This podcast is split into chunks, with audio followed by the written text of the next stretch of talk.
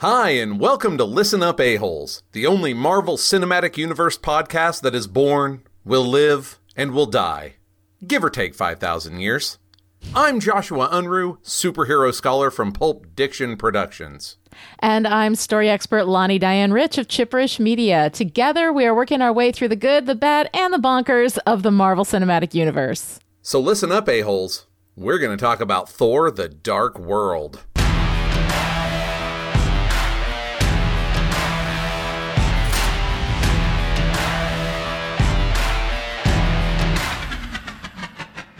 So, Lonnie, I really love the villain from this movie, Yeah? mostly because of comic books. Oh, okay. I mean, the movie's fine. We'll get all into it. You know, I uh, all my feelings about this movie compared to the first one and all that stuff, but Malekith is really pretty great in the comics because he's just remorseless and malevolent uh, in a way that Loki sort of wasn't allowed to be anymore by the time he came along. You know, Loki had mm-hmm. kind of like sort of gone big league by that point. Yeah. And so when you mm-hmm. needed people to just show up and want to burn everything down, or in the case of Malekith, freeze everything, you know, uh, he was your guy. He was good. Okay. Um, I will say that an issue between the MCU and the Marvel 616 is that the mm-hmm. 616 cannot decide if the Asgardians and their nine realms are like space aliens or dimensional intruders or actual Norse gods or some horrible hodgepodge of the three. They Sure. aren't sure, you know. Um, and obviously, the MCU has gone hard for space aliens, and truth be told, it simplifies a lot Sure. and Malekith is a case in point. Mm-hmm. Uh, a little background for him: he was introduced out of nowhere and apropos of nothing in Thor number three forty four in June of nineteen eighty four. Wow. So he's like a baby villain. He Yes, in just, I mean, by comparison to a Marvel lot of these- standards. Dawn, yeah, yes. In comparison to a lot of our Dawn of the Marvel Universe villains that we've had up till now, Malekith is a recent addition. Mm-hmm. But that's not really that shocking. He was introduced by a writer artist genius, I'll just say it, named Okay. Walt Simonson. And until some relatively recent massive shakeups for Thor in recent years, it was pretty inarguable that Simonson had added the most to the scope and grandeur of Thor since Kirby. Oh, wow. Yeah, I mean, he really blew the doors off. Um, Malekith is an example of that. The Cask of Ancient Winters that has showed up a little bit, uh, you know, Yeah. in um, in the MCU is one of his. Uh, Surtur, who we will eventually see in Ragnarok, was actually a cosmic level threat wow. in the comics, and Simonson's responsible for that. The fan service scene that we'll talk about in Ragnarok of Executioner with his M16s, also Simonson. Only it Mm-hmm. Okay. had weight and need. Then you know, it was good, It better. was good. Yeah, so he really does. So Malekith really does spring just fully formed out of nowhere. He's on the hunt for the mm-hmm. Cask of Ancient Winters. He's making deals with Loki and with Surtur to destroy everything and more or less rule whatever's left. Mm-hmm. And this is where I say the confusion about what exactly the Marvel Asgardians are sure. comes up. Way mm-hmm. later, decades later, Malekith is given an origin story. Uh huh. I don't love it. It's fine. It kind of smells to me like the usual need for late stage superhero comics to explain every single little thing. Right. But bear with. Malekith is a dark elf, okay. but in the much more Tolkien sense, I guess.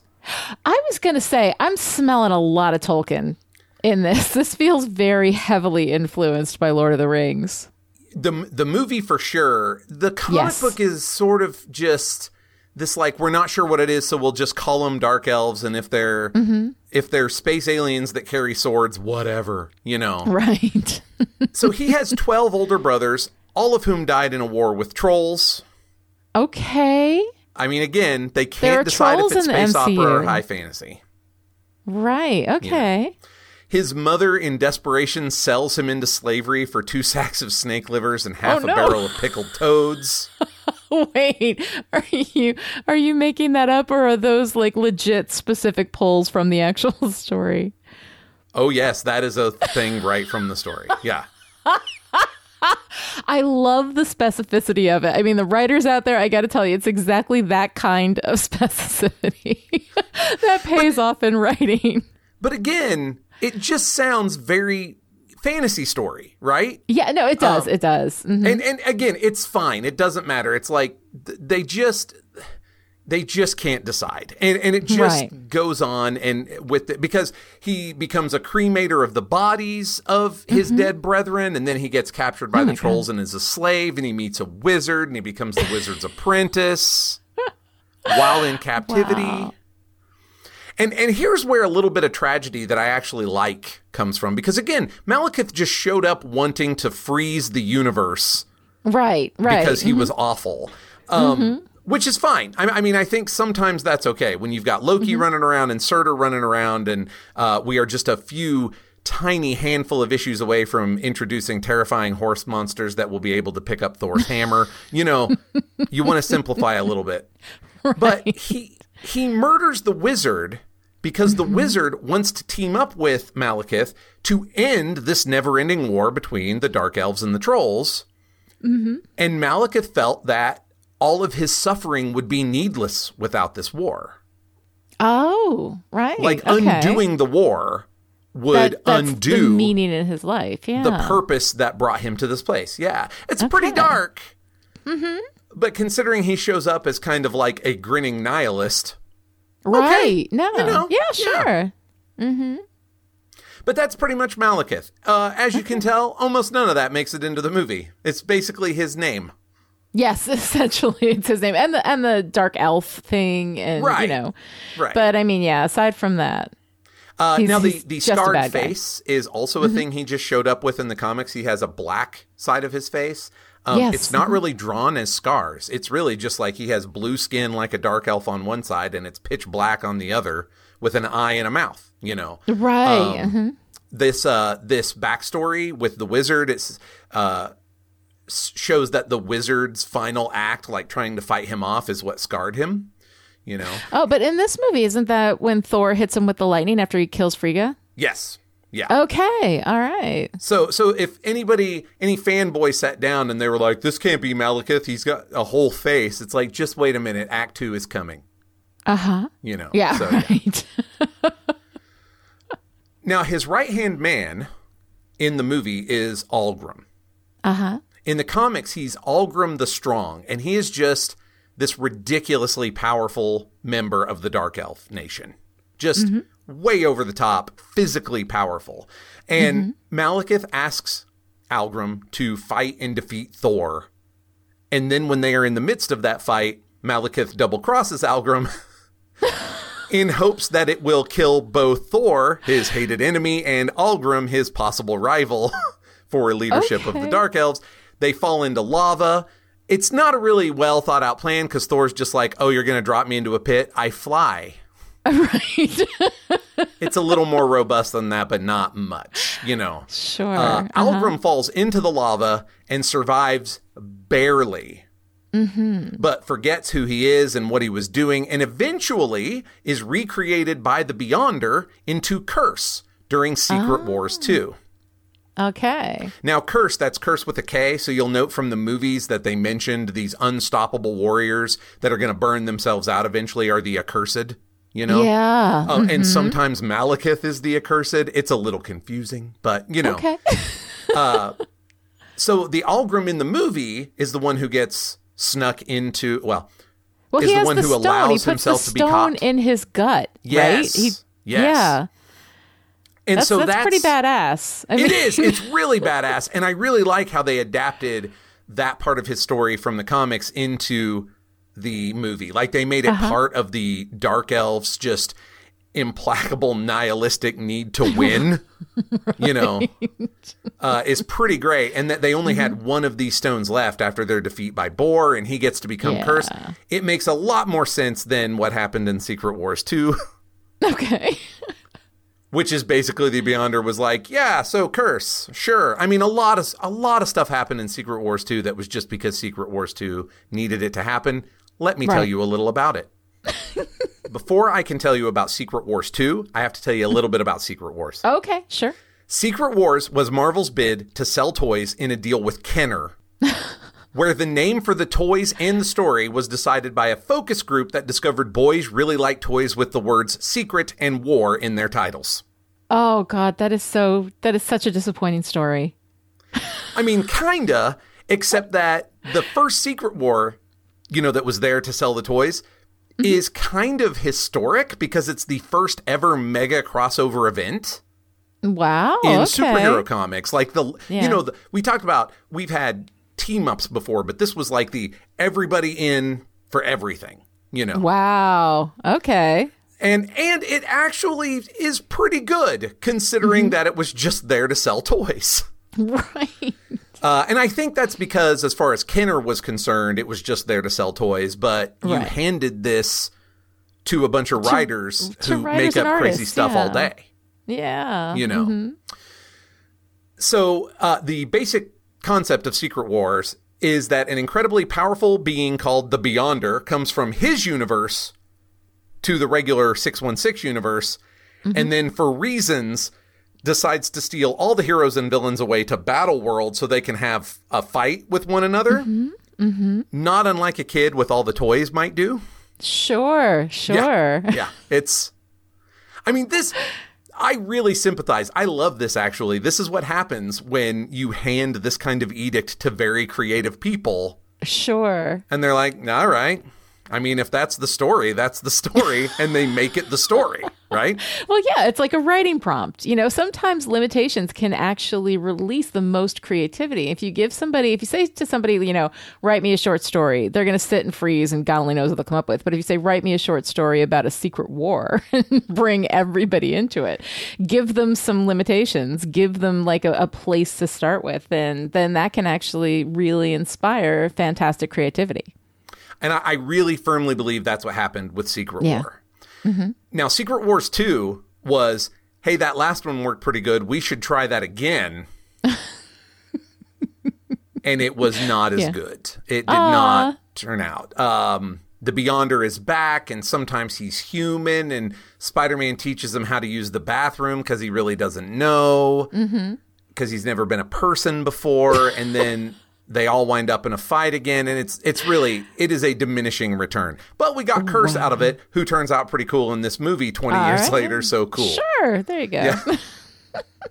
Let's talk about the Aether. The Aether is the reality stone of the Infinity Stones. Mm-hmm. And that is actually more thinking about it than the writers of this movie did. So we can wait All right. and talk more about it when we get to Infinity War. I mean, really, th- that's another one of those writing prompt things where it was like, uh, I don't know, make it red and make sure you make mention that it might be a stone sometime.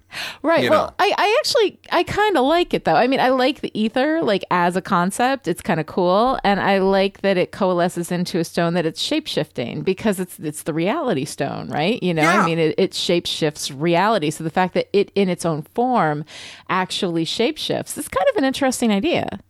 No, I agree. Mm-hmm. I agree. I'm I'm being snarky because it really does feel like nobody had done more thinking about their meta story than Thanos, Oh, sure. Mm-hmm. Infinity Stones. Make sure you mention those as you go. Just you get it in there, right? Yeah. so we get a little bit of pre-Odin backstory yes, we do. in the movie. Mm-hmm. We mention his father, Bor. Bor, Bor Burison is an Asgardian in the Marvel 616 universe also. Wait, he no, was I'm sorry. I got I got to put my hand up. I got to put my hand up. Yes. Bor Burison. Yeah, so Odin's last, the family name for Thor is Burison. No, no, Is no, no, no. that works? No, you'll note that Thor is Odinson. Odinson. Okay. All right. Okay. Uh, so Odin, if anybody called him anything other than Allfather, would be Odin Borson. Borson. Yeah, Okay. So- all right. yeah. I forgot how that works. You're into this area where it's like, I don't know, is it Norse mythology, sorta? Maybe.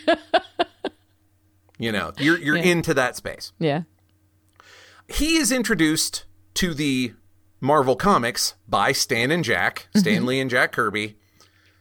He first appeared in 1963 in Journey into Mystery number 97. Mm-hmm. Now, since then, he showed up a few more times. Mm-hmm. And I'm going to be honest with you and the a-holes right now. I have only read about half of this stuff, Okay. but I basically borrowed this description mostly from Wikipedia because while I have only read half of it, it is all so crazy that I knew you would all want to know about it. Absolutely. So I can. So if you have have questions afterwards, and I say that's the part I didn't read, don't hold it against me. We'll okay. get to all it. You know, All right. Bor, son of Buri, became the ruler of Asgard, where under his rule he created the universe. Okay, but wasn't Asgard part of the universe? What do you What do you want from me? I'm sorry, I forgot. I'm not supposed to ask you questions. Keep going. No, keep it's going. fine. I'm saying the honestly, the Norse legends that kind of got turned around and twisted are not much more specific Okay. about how this works. Like uh, portions of the universe came from ice and like primordial ice and primordial fire hitting one another and becoming steam. Okay. And other parts of the universe came into existence because a primordial cow licked them into the existence from a salt lick. So I feel like Stan and Jack were doing the best they could Sure, sure. with the source material. Right. So this is actually very similar to the Norse legends in that Bor eventually marries a giantess named Bestla and has four sons. In the original Norse, it's only three, but here she he has 4 Cul, Vili, Ve, and Odin. Out of all his sons, Bor liked Odin the best. He groomed Odin to become his the next king. Uh, however, Bor was angered by Odin's choice to make humans. oh, okay. Uh huh. Yeah, and Bor was never able to reverse Odin's choice to make people, so they kind of had a falling out over that. All right. So Odin is then kind of like our god, then? Because he created. Did he create Earth and created humans? Okay. I'm sorry. Okay, in the six No, it's beautiful. Okay. Are you asking in the 616 or in Norse legends?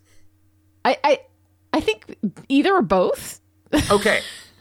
Because we are going to talk a little bit about Norse legends at the end of this, even though it's not Sure. technically comic book history, because they kind of like throw some stuff at you in this movie as like background, Yeah. mhm. you know, stuff. So, so it's not completely out of left field that you would ask. so, as far as Norse myth is concerned, Odin did not make humans on purpose. Okay. he murdered the primordial giant from which a lot of other primordial things were born. Mm-hmm. Like the frost giants come from his sweat and d- just all kinds of things. Just know a lot of stuff just was birthed from Ymir. Um, Odin fights and kills Ymir. There is a flood of his blood. Which mixes with his tears, I believe. I, there's also these are not always super consistent, so I may be pulling from more than one source. But the blood and the tears mix, and there are humans, and so now Odin's like, well, I got to make some place for them to live, and he makes Midgard out of Ymir's bits. Oh, okay. Yeah, so so from Ymir's blood, they make seas and lakes. From his actual like flesh, they make the earth. From his hair, the trees. From his bones, the mountains. Um, rocks and pebbles were like his teeth and jaws and the broken bones mm-hmm. because there was a fight. And then his skull is the domed sky over Oh, Midgard. wow.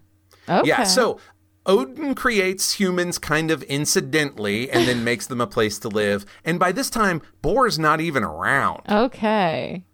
So he's just not there mm-hmm. and doesn't really care about humans one way or the other. I feel like this is Stan and Jack kind of pulling from classical mythology also because there is some Greek myths that suggest Zeus wasn't overjoyed about humanity. Oh, right. You know?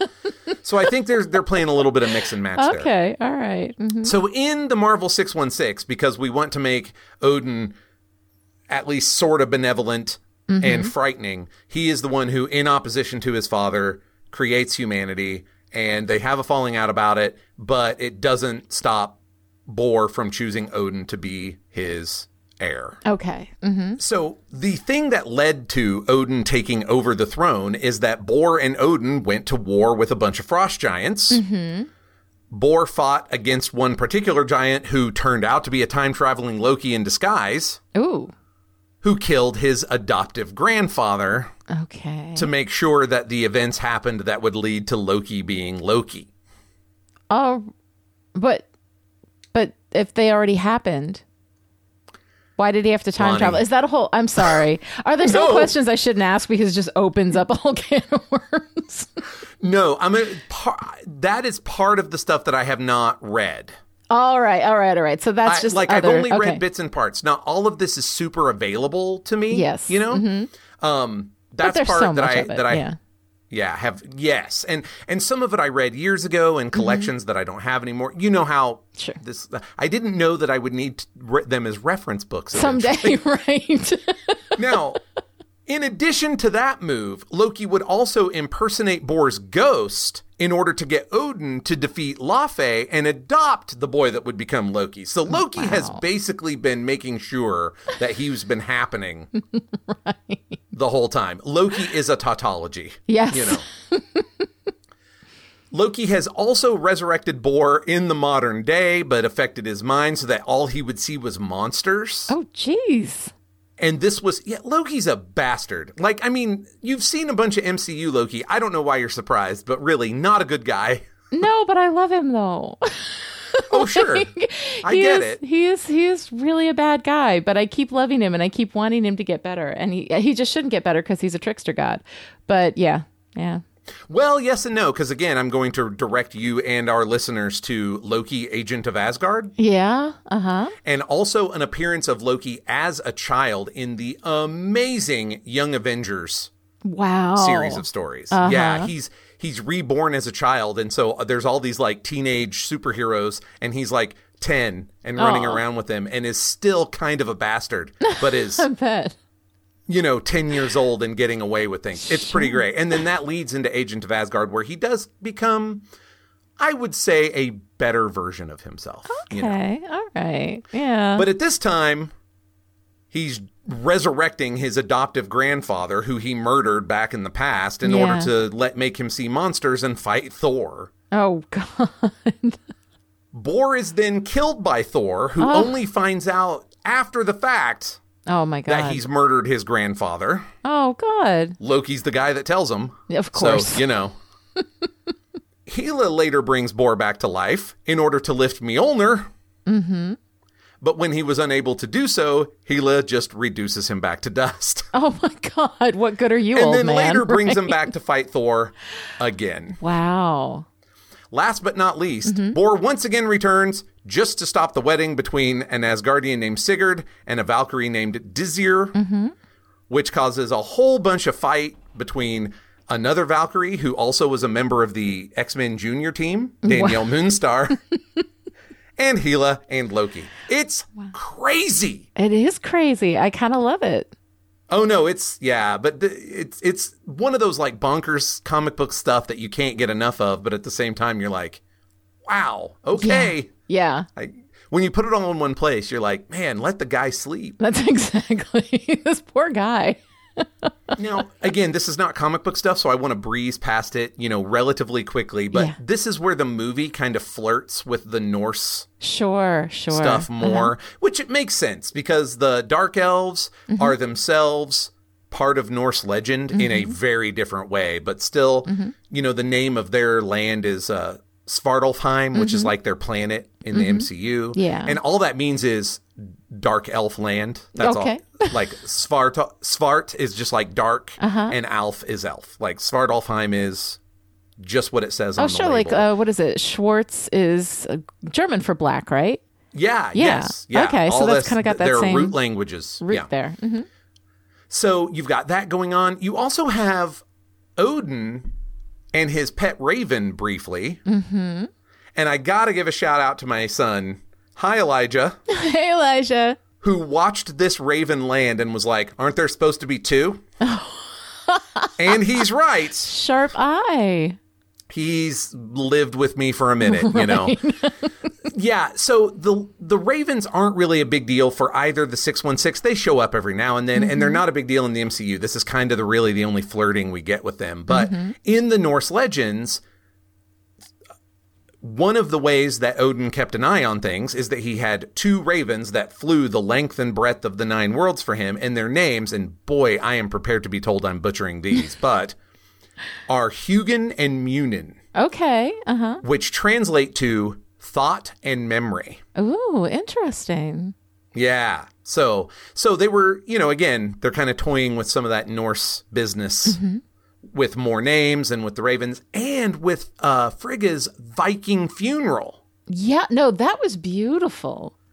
Yeah. So are you familiar with like the kind of old style Viking funeral, which by the way may be apocryphal? I don't know how much actual historical attestation there is for this, but Right. Yeah. I'm, I'm vaguely comes up a familiar with the idea. Yeah. Yeah. Yeah. So they send, for those listening who may not be, they send the body out laden with treasures on one of their dragon boats, mm-hmm. uh, which was just what they called all of them. Yes. Um, there's a reason, but nobody listening to this cares. At me on Twitter. So they would send the person out, you know, the the corpse, the dead person out on the boat laden with treasures, and then they would fire arrows at it, like flaming arrows at it, until it lit on fire, and then mm-hmm. they would float away on the currents as a pyre. Right. Okay. And so obviously we get the super sexy sci-fi version of that with Frigga, but it is beautiful and definitely nodding at Norse or Viking yeah. mythology, history. It gets a little fuzzy, but they're nodding at it. Yeah. No, that was uh, that was a really gorgeous sequence in the movie. And so sad, like definitely a moment that needed, you know, a beautiful backdrop and everybody being sad and the big music. So it's a really inspired choice. Um, that that shows whether they just went and got only a couple of books of Norse mythology, whatever. They they went and looked for a few things that they could incorporate. And Yeah. you know, if you're into that kind of thing, I appreciate the effort. Yeah, no, that's pretty cool. I like it. All right, so we can go into the production details now, and uh, and just kind of briefly go through this. Uh, Thor: The Dark World was released on November eighth, twenty thirteen, uh, directed by Alan Taylor, who, like most of our Marvel directors to date, immediately swiped left and just moved on. he went back to TV, and uh, and has been directing Game of Thrones and Philip K. Dick's Electric Dreams. But I notice no more Marvel for him. Now I'm not. I don't know if there's a reason for that. I'm just saying that we do have a pattern here where directors come in, they work with Marvel for a while, and they're like, you know what, I'm okay, I'm good, I'm just gonna move on. Um, there are nine writing credits on this movie. Um, again, a handful of them are, four of them are creators of the comics and the characters and stuff like that. So those don't really, I mean, they count, you know, but they don't count as far as making the movie bad. Um, Don Payne Yeah, and they don't count for your rule they don't thumb. count for my is- rule of thumb. Exactly. So when I say they don't count, it's not that they don't count. It's that they don't count against it, is what I'm saying. Yeah, that yes, that's a good way to put. They don't count against it. They It's don't count against it. Yes, those are those are freebies. Um, Don Payne and Robert Rodat have separate story by credits, so both of them separately developed a story for this movie.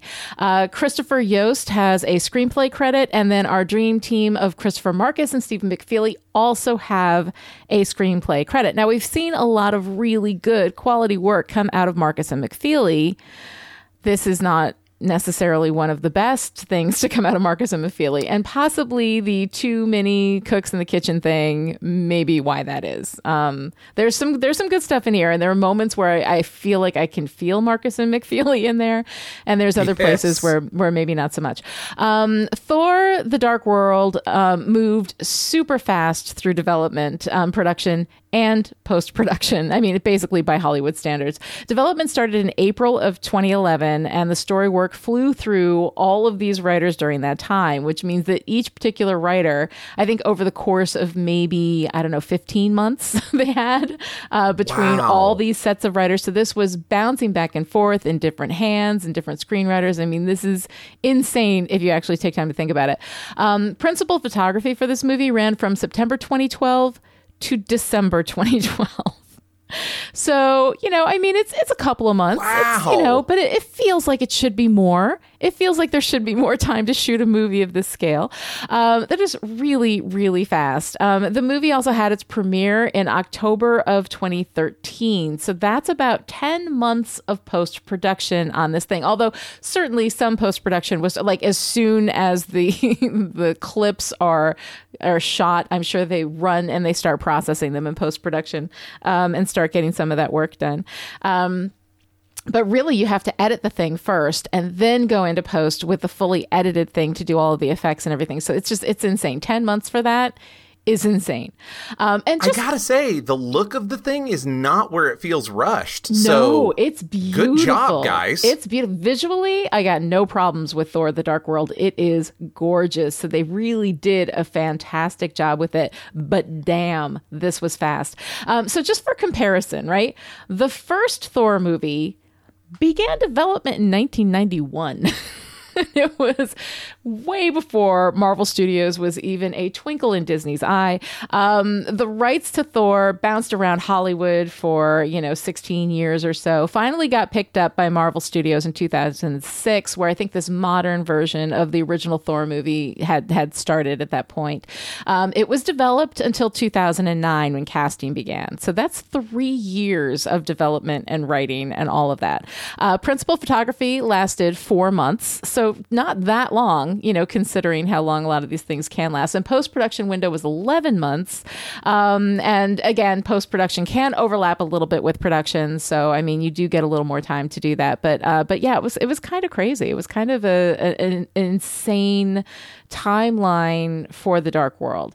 Um, on movies like this, which are so heavy on like action sequences and special effects, post production is such a mammoth job. Um, so for me to to see the quality of this work, considering how much work had to be done, I can't even imagine how they did it, how big that team was. Of course, you do see the the you know credits on Marvel movies are you know 25 minutes for a reason. Like they have a lot of people working on these things but it's it's insane. Um, we also see that zachary levi comes in to replace josh dallas as fandral um, but i think probably either most people probably didn't even notice because they actually do look weirdly alike. Um, and then everybody else is probably saying who's fandral? He's he's the buddy with the douchey goatee. Um, that's that guy. He has a couple of lines I at do think they look a lot alike. Mm-hmm. I think they sound very different though. Uh, yeah, I don't know. I don't know. I mean, Fandral didn't have that much. He's not really characterized. He's basically just the buddy with the douchey goatee. I mean, that's No, it's essentially true. all he is. You don't get a lot from the Warriors 3 other than that they're there. Yes, exactly. Um, so Thor the Dark World has a 66% critics rating on Rotten Tomatoes. Um, this puts it below the original Thor, which had a 77, and way below Ragnarok, which has an unfathomable, you know, at least to me, 92%. Which is, we're going to have that discussion later. Also, I feel like your newfound appreciation for Thor post Infinity War may go back and influence your uh, Ragnarok feelings. We'll I, see. ho- I hope it does. I hope it does. I really want to like that movie more than I do, which considering how little I like it, that's a low bar to to uh, jump above when we get there.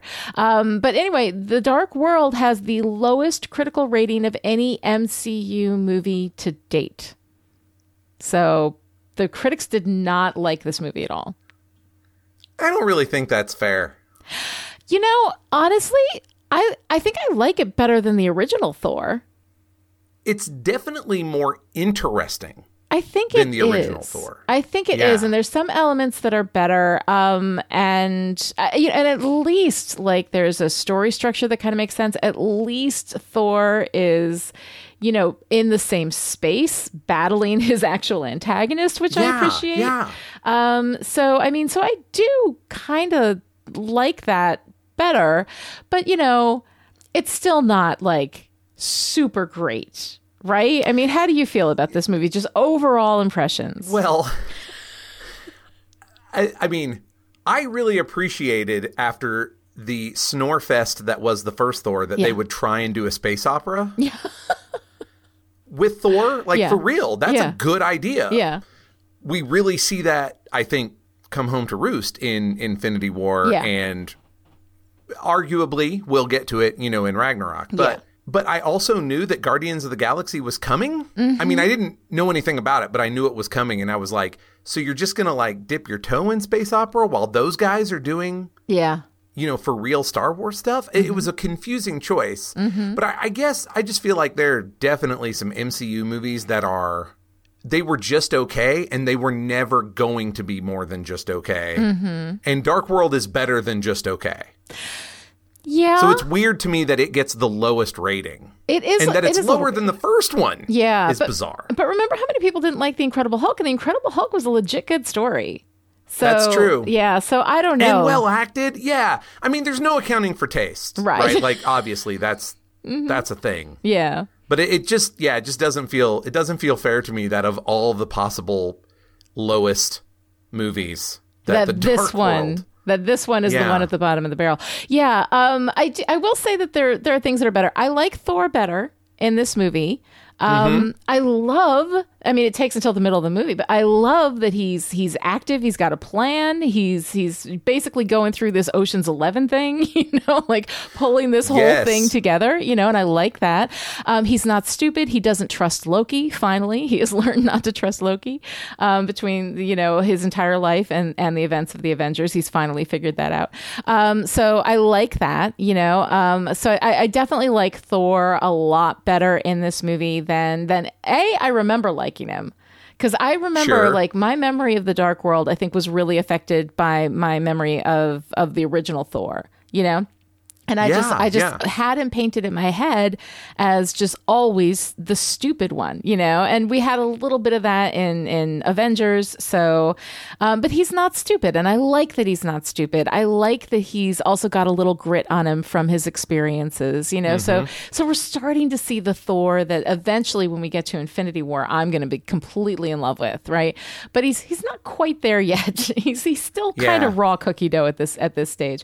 Um, Loki, of course, is fantastic. I love Loki. Loki is always wonderful, and um, I adore him in this movie. His scenes are the ones where I really pay attention. And when I remembered this movie before I went back and watched it again, you know, for this um, for this podcast, um, the thing that I remembered was Loki. I remembered all Yeah. the Loki scenes, all the Loki stuff, and everything else. I was like, yeah, I don't remember really what happened with that.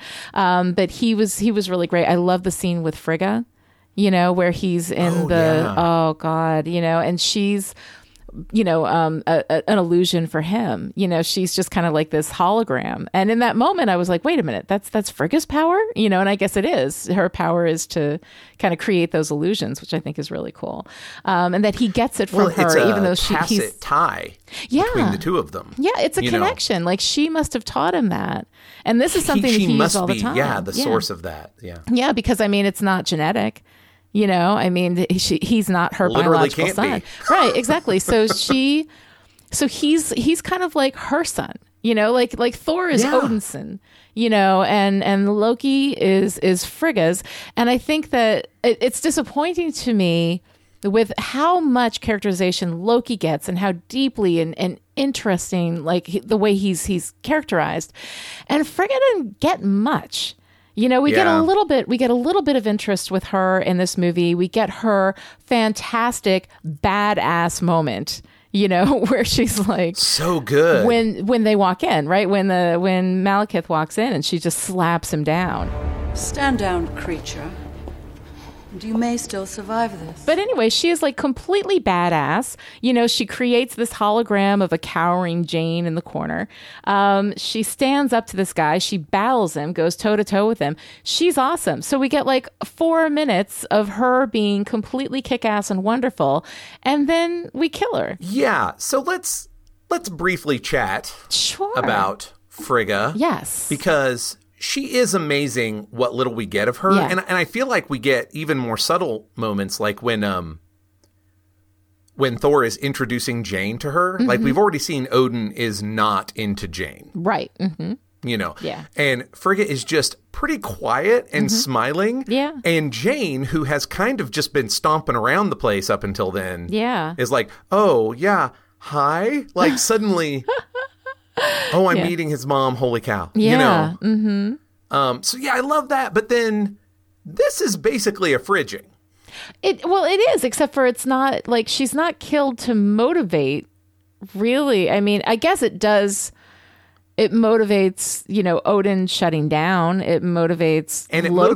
motivates Loki's revenge. Yeah, yeah. I mean, Thor's not happy about it, but he's got other stuff going on. When he gets Loki on board, Right. it's through the loss of Frigga. Right. Well, and and we put Jane in in mortal danger and mortal peril, you know, to motivate Thor.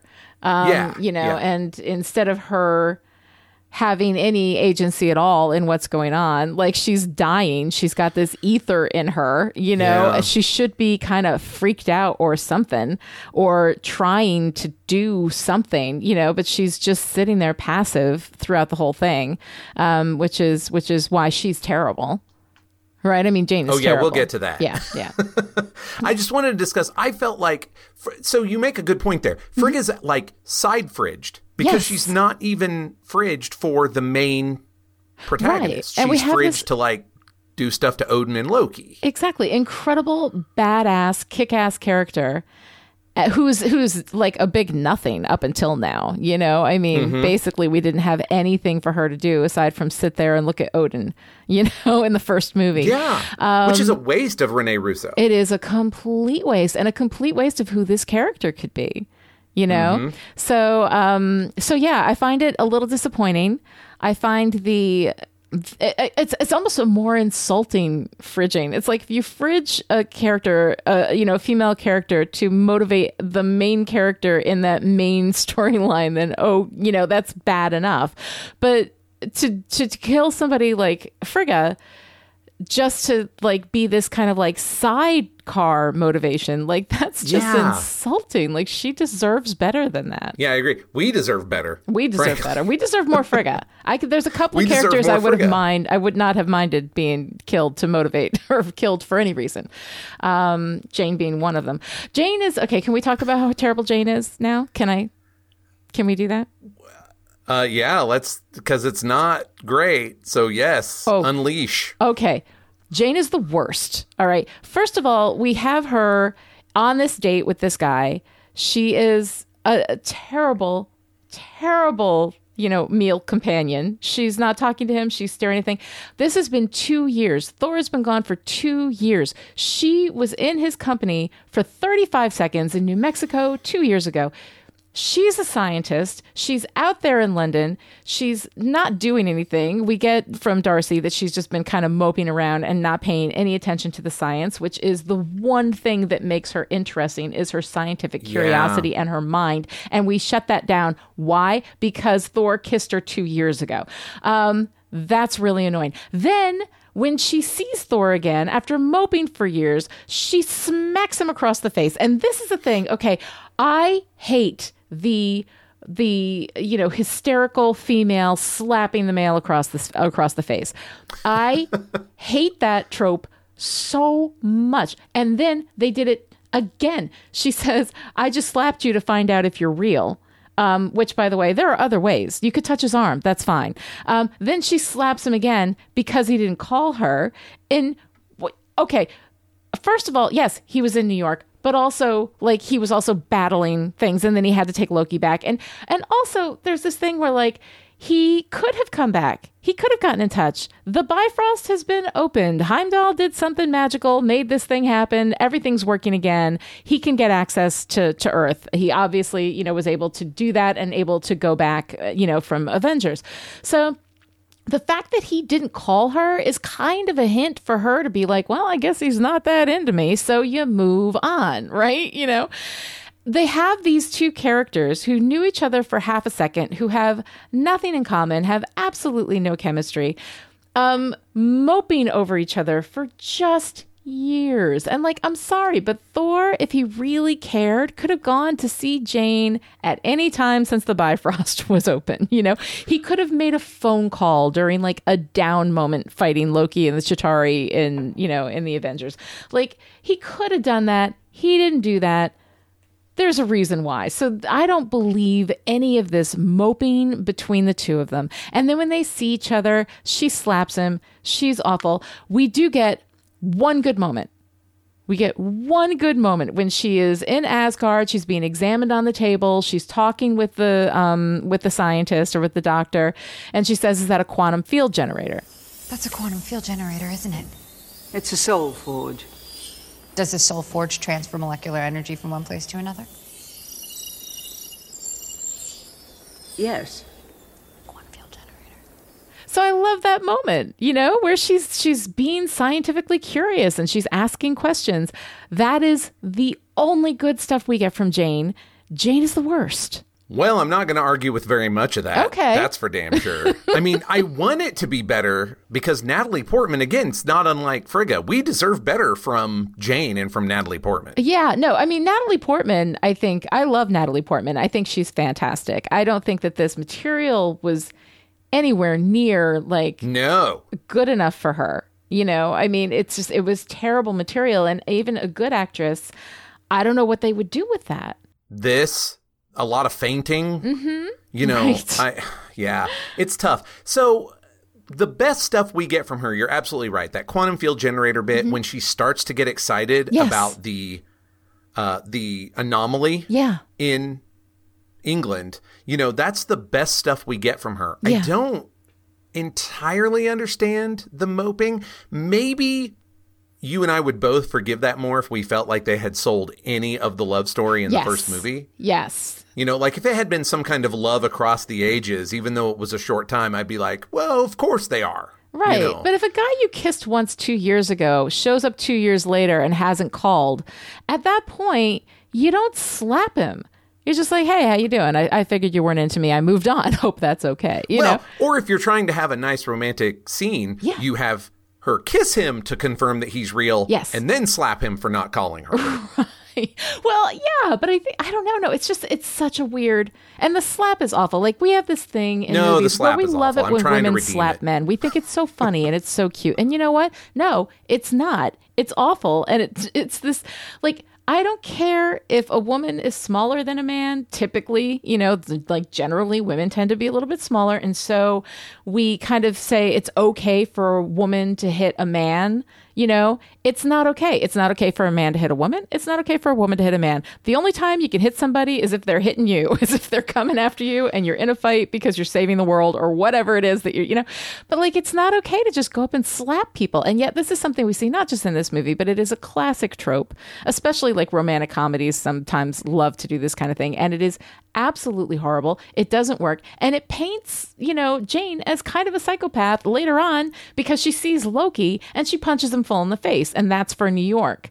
Like, for New York when she wasn't even there. Right. She wasn't there. And I, I- mean, I yeah. understand an attack happens on your planet. You know, you get pissed at the guy who does it. But I'm sorry, if I was in the room with some guy who had managed to unleash unholy hell all over my planet, my response would be get him away from me. He's freaking me out. Like, I wouldn't punch him in the face. That's something, you know, on top of which it just makes her look like a psychopath. It's a really, yeah, it's a really weird beat Yeah. for her after a series of really weird beats. Yeah, she is Um, basically a, a string of really weird beats. Doesn't it make more sense for what little of this character we've had that instead of turning into mopey person that she would have thrown herself headlong back into the work? Yes, that is exactly I mean, what I would expect. Especially if part of that work would Mm-hmm. be to reconnect with Asgard. Could possibly, yeah. And she could be using that as an excuse. Like if they had just underplayed this a little bit, if they had just played her as, you know, she just presumed that he wasn't into her, you know, that he didn't like her or whatever. And maybe she's a little hurt and all that kind of stuff. And she Yeah, threw yeah. herself into her work. And the work just happens to have a connection to possibly Asgard. And if she was the one who found the thing, I mean, she's out there, you know, at lunch. Apparently she hasn't been doing anything. She's been in, she was in London because Selvig called her, but Darcy is the one who finds the anomaly. Darcy.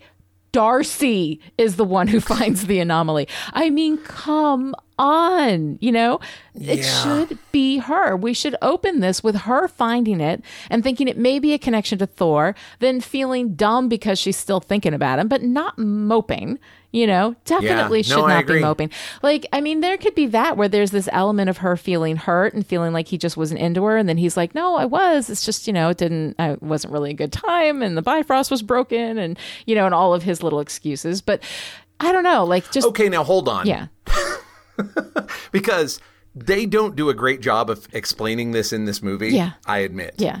But he has been very busy reimposing the peace of Asgard across nine different worlds. No, sure, and that's fine. Like, but I mean, but he was on Earth for a little while, and he didn't Yeah. even FaceTime. Like, come on, you can grab an iPhone. Like, you know what I'm saying? Like, if somebody like No, you're not wrong. You're not Yeah. wrong about Avengers. Yeah. You're 100% right about Avengers. I, I mean, have one scene where he's leaving her a voicemail. right or have or have something where he decides like you know or he didn't call her because you know he felt like this whole thing wasn't going to work or whatever like it's crazy like i've got all this stuff to do and i've got this you know grand and i'm going to live 5000 years you're going to live maybe another 60 like you know it's just You know, all that star-crossed stuff that's supposed to make us give a damn in the first place. Exactly. Maybe talk about that. They could have played No. that up because that's that's not. I mean, that was the one argument when you know Odin is is comparing humans to goats and whatnot, not being a jerk.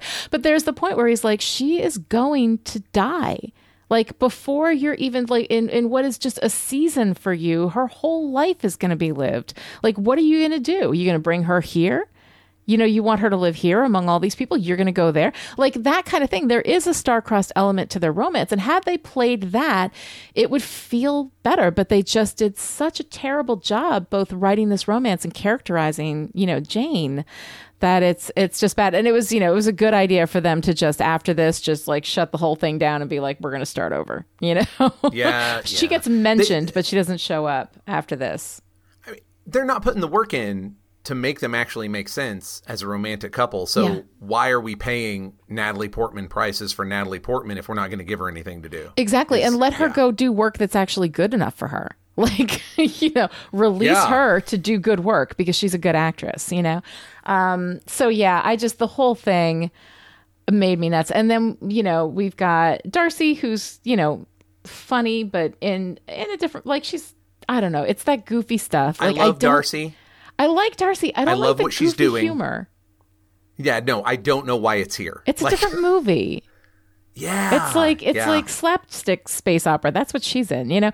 Um, so that kind of stuff, I don't. Um, I don't know. I, I like it, but it's just it's weird. Selvig walking around naked and being crazy and in his underwear. I'm not into humiliation comedy. Like it's never appealed to me, but I like Selvig. I respect Selvig. I think Yeah. he's seriously badass. When he was under Loki's control in the Avengers, he still found a way to sabotage. Like that dude, to have him doing this this degrading kind of comedy, I just I hate it. Yeah, that's. I really like the idea that, as he puts it, having a god in his head. We'll mess him with off? you. Right, yeah. But Could let's, we, yeah, could we do it in a way that's not de- degrading? yeah, tie that into uh, that he his head is now full of all these new ideas, and that and unpicking that and trying to make sense of it is what they've been doing since Thor left. Right, You know? absolutely. You know, I think that There's that would lots be of great. ways. There's lots of ways you can do better. it without it being, and you can also do it with it being touching. You know, he's like a father figure to her. Like if she's taking care of him and she's looking for an answer that might help him, you know, I mean that could be a huge Mm, yeah. motivational thing, and and it would give it a little bit of an of an emotional anchor, which is something that this this movie is really missing in Jane's part of the story. We get that emotional anchor with the the betrayal from Loki, with you know Frigga's death and all that stuff. Like I think that all of that kind of plays actually fairly well in Thor's side of the story. But Jane and Selvig and Darcy, it's just goofy and it's it's not good. It's not anchored, you know, in story. Um, so so I don't know. All of that stuff really really dragged the movie down for me you know and things and there were things that i enjoyed you know that i really liked that i think would have been more enjoyable had they built that part of it better Yeah, I mean, we were just talking. All the Asgard stuff is really great, and yeah. and Thor is kind of the right mix of doing the right thing but not overjoyed about it. Like he's clearly not the guy who enjoyed a good fight from the first movie. Right, right. No, I mean You he's know. he's actually changed. We're seeing a character arc from him. And I have to say, like, I liked him in this movie. I I hated him so much in the first movie that when I saw this movie the first time, I was like, I hate that guy and I don't care about that guy, you know? Um and but I really actually liked him in this movie. I liked that he came up with the plan. I liked that he, you know, he came up with this plan to um to deceive Malekith with the fake fight with uh with Loki, which I thought was really nice, you know. And we see Loki betray Thor, and of course we expect him to betray Thor. So when he cuts off his hand, we think it's real. Um, And so there's that mislead, which you know, which was kind of fun and kind of worked, I think, in this in this um, circumstance. Um, so I actually I really kind of liked that. You know, I like that he, you know, there's that moment where you know he uh, he kicks Loki off of the plane in flight. You know, Yes. and uh, and Loki's like, You lied to me. I'm impressed. and I'm impressed too. I like that from Thor. You know. My favorite part about Thor in this movie is that he has become Mm-hmm. The kind of person that inspires actual loyalty Yeah. instead of that kind of like let's go get in trouble frat boy stuff from the first one. Right. Like he is convincing people to commit treason because Odin is wrong. Right. I know. And like how how dedicated he is to what he has to do. Yes. You know, I mean, I really I like it. Yeah, yeah. I mean, including Heimdall, Yeah. who mm-hmm. Is not a guy who went on the frat party the first time. Yeah. you know. yeah. Right. Right. Right. Yeah. No. yeah, he's, he's it's- getting yeah. I love that along. bit, and I love that he's doing some crafty thinking. Like he's clearly also learned at his mother's knee a little bit, and Mm-hmm. he's, you know, not trusting Loki or only trusting Loki as far as he has to. Yes. it's really smart stuff going on with Thor and Asgard, which is very difficult to say after the first movie. You know, Right.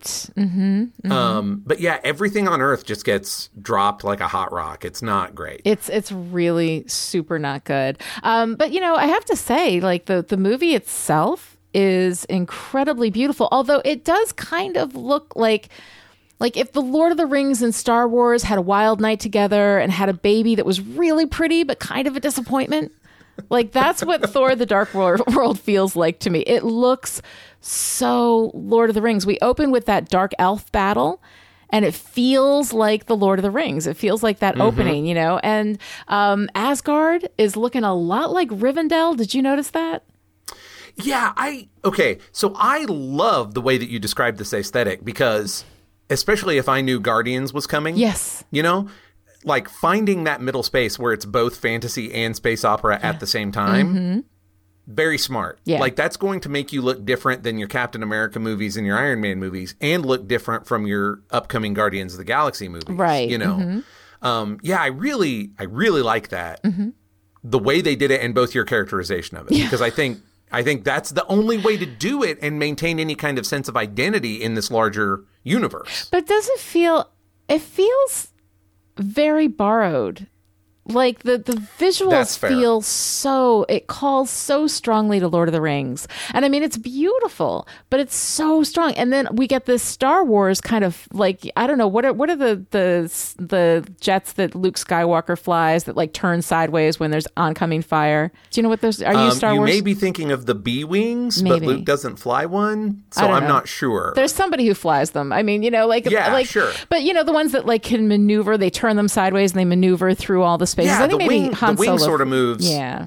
around the cockpit. Yeah. Yeah. There's a lot of those in, in Star Wars. And basically, we saw a lot of that kind of same thing. But at the same time, like, I understand how this, like we were talking about earlier, they had huge effects to build in no time at all. And it feels like they just kind of broke into the Lord of the Rings, kind of filed off not all the serial numbers, Yeah. but one or two, Yeah. and then just shoved it right into um, into this movie. And it feels like a very borrowed aesthetic, almost too borrowed. You know, it occurs to me that if they had done just that with purpose to Asgard Yeah. and then really played up a kind of like uh, xenomorph or Mm-hmm. H.R. Giger approach to the Dark Elves Yeah. and given us something else entirely on Vanaheim. I don't know what, but you know, something. Right. So that then we would realize that looking very much like Lord of the Rings was on purpose. We know what we're doing. We're telling you a thing about Asgard. Exactly. You know. Yeah. No, it's it's kind But- of interesting. Yeah. But um It's it's potentially an interesting choice, but it winds up not being as interesting as we'd like it to be. yeah, it doesn't feel as as original. You know, it feels Mm-hmm. very very borrowed. Um but but I mean but it's beautiful. I mean, if I hadn't seen Star Wars or Lord of the Rings, I would be like blown away. I did love the Asgardian library when Odin takes Thor Yes. in there to like look at the books and the history. It was beautiful. I mean, the the pages of the books that he was. I mean, I loved all of that artwork and everything they did with that. I thought that was incredible. I like the the visual of the ether too. I thought that was a really effective visual and something that you know that we kind of see. I, I don't really want to spoil it. It's way later um, in in Agents of Shield, but we get a little something like that um, that kind of has that Oh. feels like it has that same engine. Oh no, wait, we did see it. It was the gravitonium. Remember the gravitonium? And, Yeah, uh, yeah. that was, it was kind of a little bit of that similar kind of visual. Oh, that's the- really interesting. the ether. Yeah, like Yeah. the gravitonium, pardon the pun, felt like it had a little more weight. Yes, Like it had a little more substance, yes. Mm-hmm. and the aether f- feels more smoky, sort of. But Yeah. yeah. But it's kind That's of a- that same visual, you know, mechanic, and uh, and I really liked it. I thought it was it was very very cool, um, you know, and uh, and so I, I enjoyed that with the with the ether. I thought the ether was a cool thing. I thought it was a cool concept. Um, we had an antagonist who was you know flatly written. You know, I mean, was not that was not that interesting as an antagonist, but had a clear goal. You know we knew what he was after. We knew what was going on. Um you know i i wish that the jane stuff had been had been better because actually when i think about it it's the jane stuff that i hate and it's the selvig stuff that i hate. Like the the stuff Yeah. happening on you know on asgard is pretty good. And okay can we take just a moment to talk about lady sif? If we must. We we must uh sif's fantastic. I know that you love Lady Sif. I love Lady Sif, but here's the thing. Like, I ship it, I ship it hard, and I don't care what you say. We have this great moment in the beginning when they're defending the, the one planet, right? I've got this completely under control. Is that why everything's on fire? And he shoots her this smile right afterward. And I'm sorry, it's beautiful. There's more chemistry in that moment with Sif than there is in all of the moments with Jane put together. It's fantastic. And then I think that we have do we have Sif textually in love with Thor? Uh, everybody else definitely thinks that she's mooning over him since Odin talks about it in this movie and Yeah. you know. Yeah. Yeah. And whether she is or not, I'm not sure it's textual, but everybody sure thinks she is. Well, she gives Jane that hard glare when Jane shows Oh, up, which, by the way, I think is below Sif. First of all, uh, let's not be threatened by Jane. In your world, she's going to be there for like, it's like a summer romance, you know? I mean, even if they're together to the end of Jane's life, it's like you break for lunch, she's dead, and then you, you know, you help move on.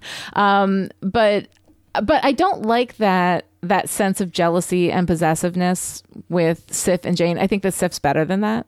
Um, and it feels very, um, I don't know, very like girl on girl misogyny that we so much love to see. Like, you know, two girls in love with the same man, they're going to have to hate each other, you know? And I mean, you know, it doesn't need to be like that. Um, but I, I love Sif. I think she's fantastic. I love her and Thor together. I think they have incredible chemistry.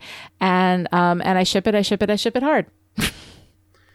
I feel about Sif the same way that I feel about the Warriors 3, Mm-hmm. which is boy, there is a lot of potential here if only this movie gave a damn about any of it. Yeah, but but Sif's the best though out of them, Oh, yeah. and she gets Yeah. the most characterization of out of them. Also true. Yes. I mean, there's a place where there's a really interesting sort of love triangle where, because this is what I actually think is going on with Thor. Mm-hmm. Yeah. I think Thor thinks that Sif is one of his bros. Yeah, Like he's just not, he thinks she's great. Right. He's just not into her. no, You know, it's that he hasn't realized yet how into her he is. Because I'm sorry, if you go back to that clip and look at the way that he looks at her after she after he says, "Is that why everything's on fire?" I rest my case. That's it. That's Exhibit A, B, C, and Z. That's all of them. I super love that we are saying basically the same thing with different slants because of what we think about that one scene. It's really good.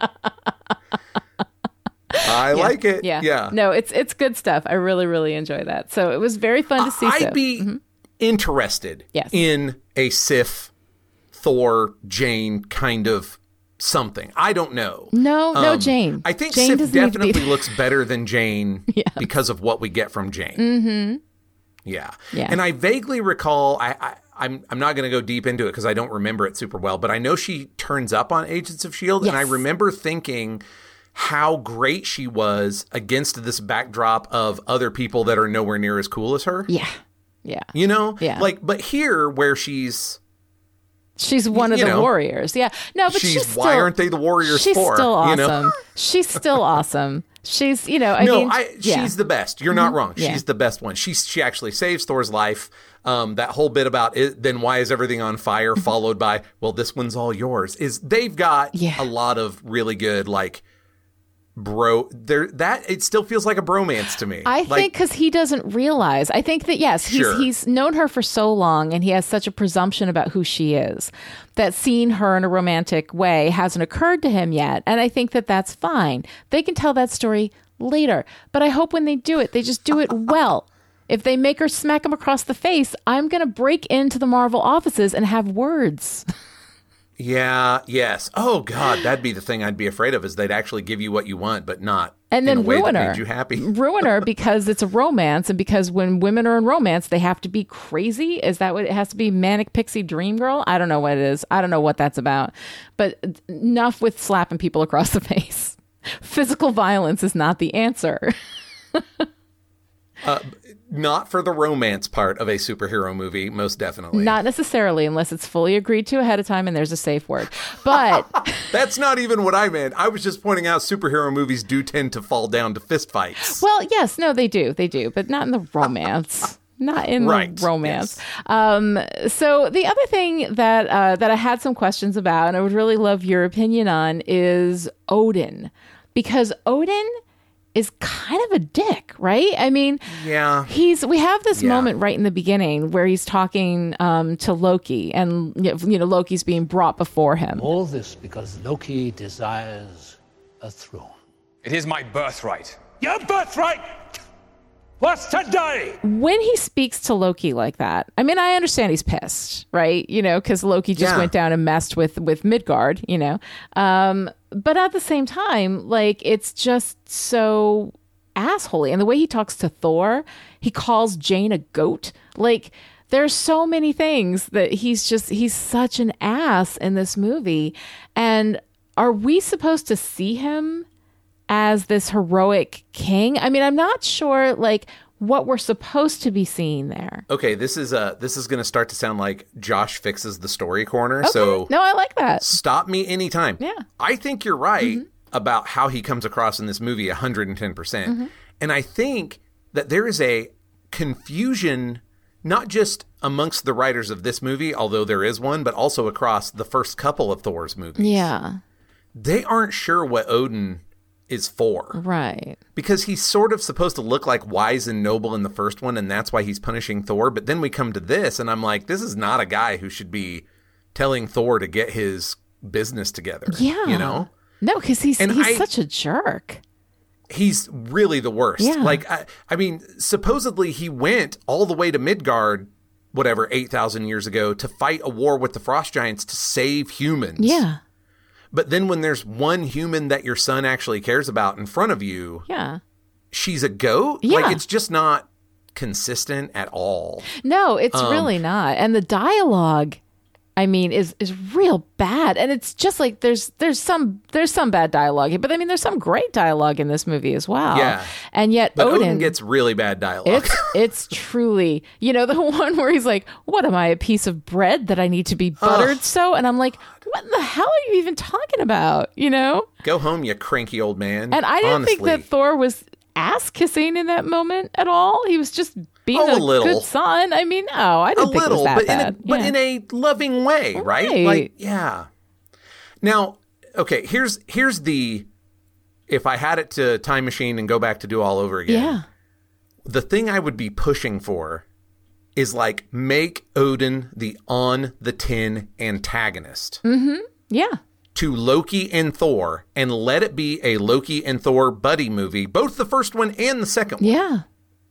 Now you can split them up when Thor gets in too much trouble and the hammer goes to Earth if you have to go to the desert, I guess. Right. You know, you can split them up. But then remember, we talked about how Loki's side of the story is almost like he's a different protagonist. Yeah. Mm-hmm. You know? Yeah. And it's like, let's own that because you really see that come through in this one where Odin is just awful. Like, in theory, he's still strong enough that he could just go out and settle this hash, but instead he's got Thor and the Warriors 3 and Sif and the armies of Asgard Mm-hmm. running around putting it back together. Yeah. Yeah. You know, well, and he's um, supposed to be like all powerful too. And so his presence, like the only thing, like if Odin wants something done, it's going to get done.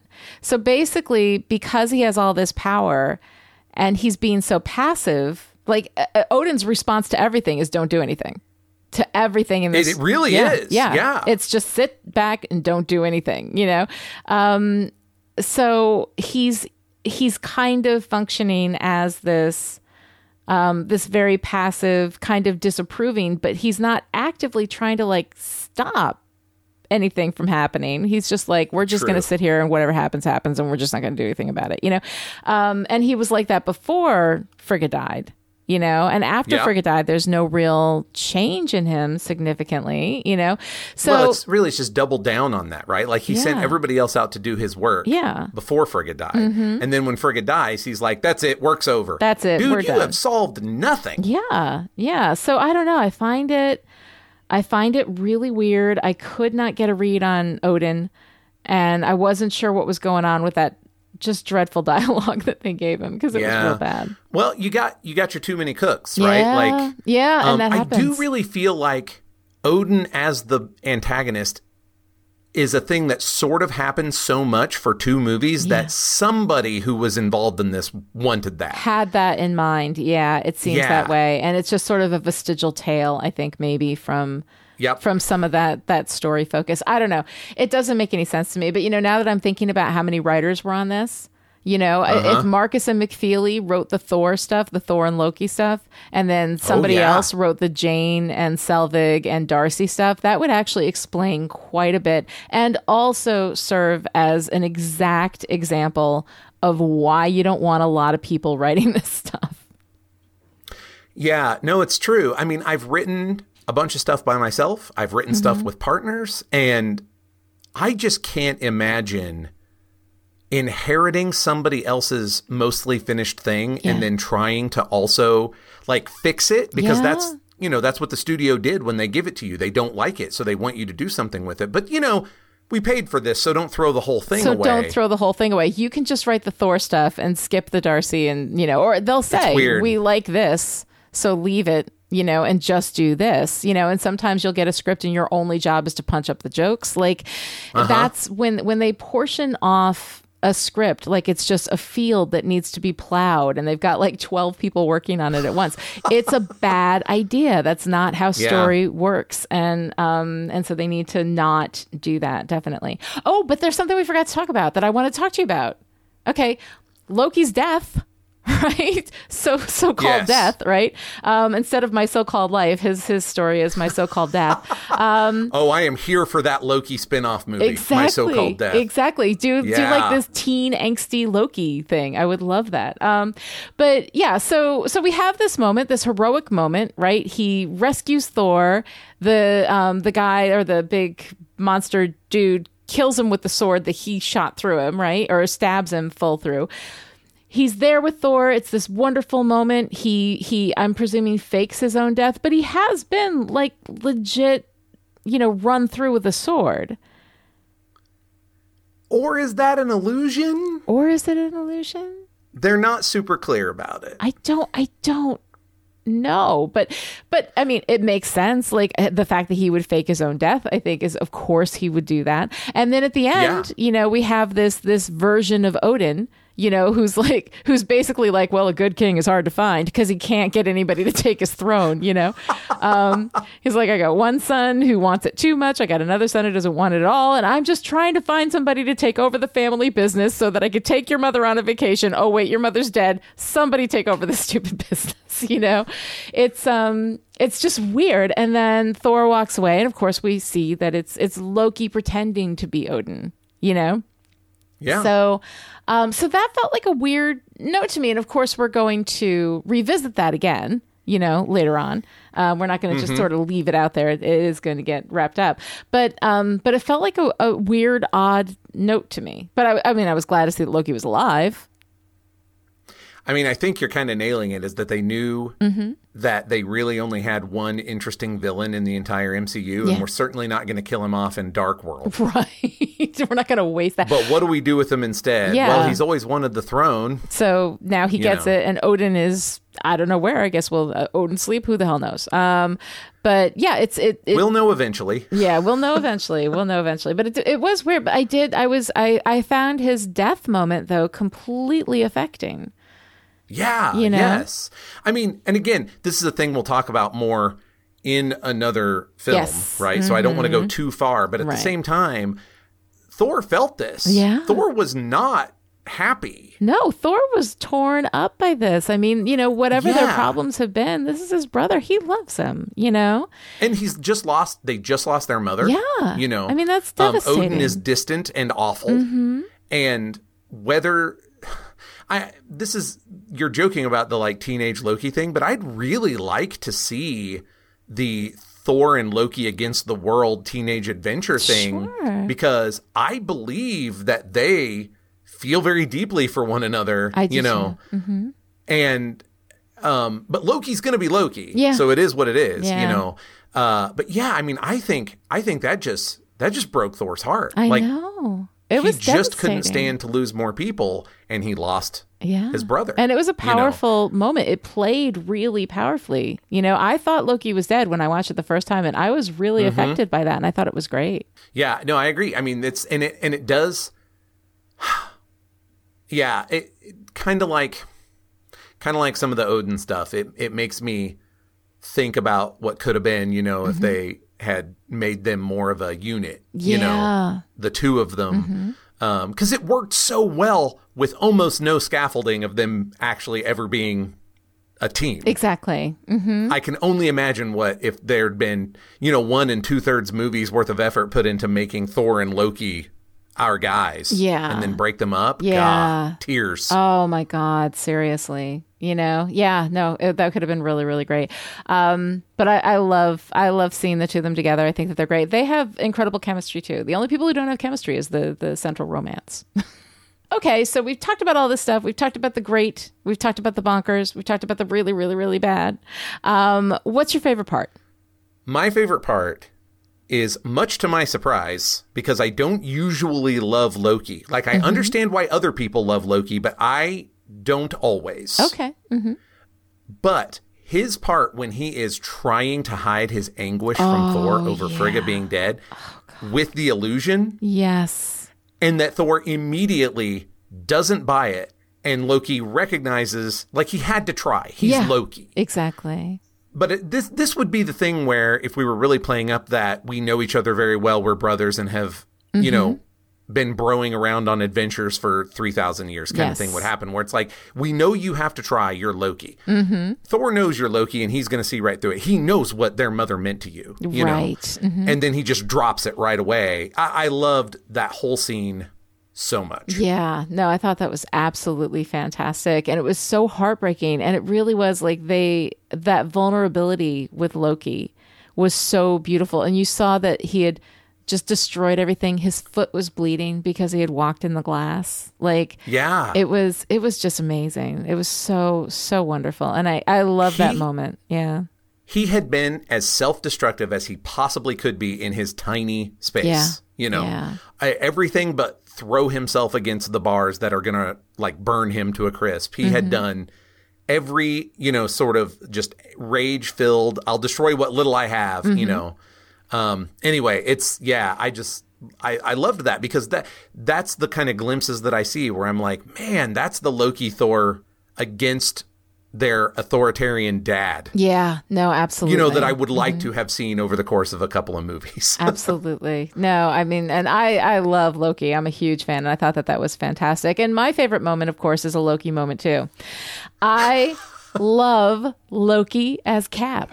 Given that you seem to like them so much. Oh, this is much better. Whoa. Costume's a bit much. So tight. But the confidence, I can feel the righteousness surging. Hey, want to have a rousing discussion about truth, honor, patriotism? God bless them. I love it's so good. I can feel the righteousness. Like it's just it's so fantastic and it's so fun and it's so bouncy.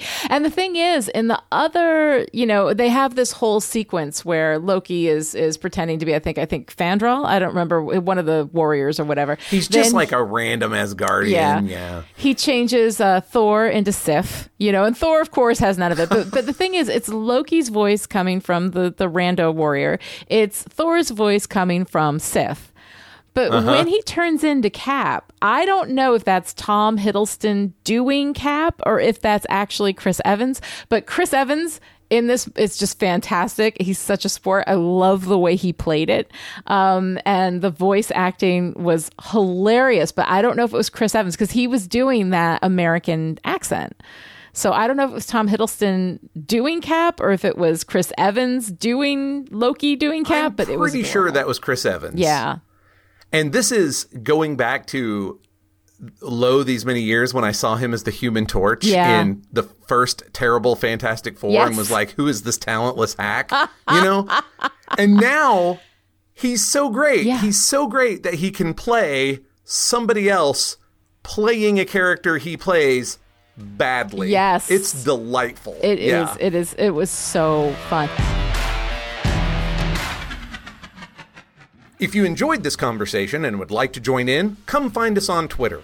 I'm at Joshua Unruh, and Lonnie is at Lonnie Diane Rich. And the hashtag is Listen Up, A-Holes. Yes, this episode of Listen Up A-Holes was brought to you by Chipperish Media producer Sarah from San Francisco. Sarah supports Chipperish Media at the power producer level and asks for only one thing in return a good seat from which to watch Asgard burn. Thank you, Sarah. Thank you to everyone who supports Chipperish Media or Pulp Diction Productions and makes Listen Up A-Holes a thing. To find out how you too can become a Listen Up A-Holes producer, visit the Patreon links in the show notes. Producer level support options are available at both Pulp Diction Productions and Chipperish Media. Yes, you can also show your support by leaving a great review on Apple Podcasts to make it easier for more people to find us and join in the conversation. Links are in the show notes. Thanks so much for joining us for this episode of Listen Up A-Holes. We'll be back next time with our discussion of Agents of S.H.I.E.L.D. Season 1, Episodes 8 through 11. Until next time, we know, we know, if we betray Thor, you'll kill us. Evidently, there will be a line. Also, recording in Audacity for best quality funny things when I inevitably screw up the intro. Oh, I think you're going to do just fine. I have faith in you. So I always sound sarcastic when I'm not. I swear to God. Your sincere voice sounds not serious. Yeah, My sincere voice it. does not sound sincere. I know it's very bad. All right, here. How about this? Joshua, I have faith in you. Does that still sound That was definitely better. This is definitely better. Okay, All right. good.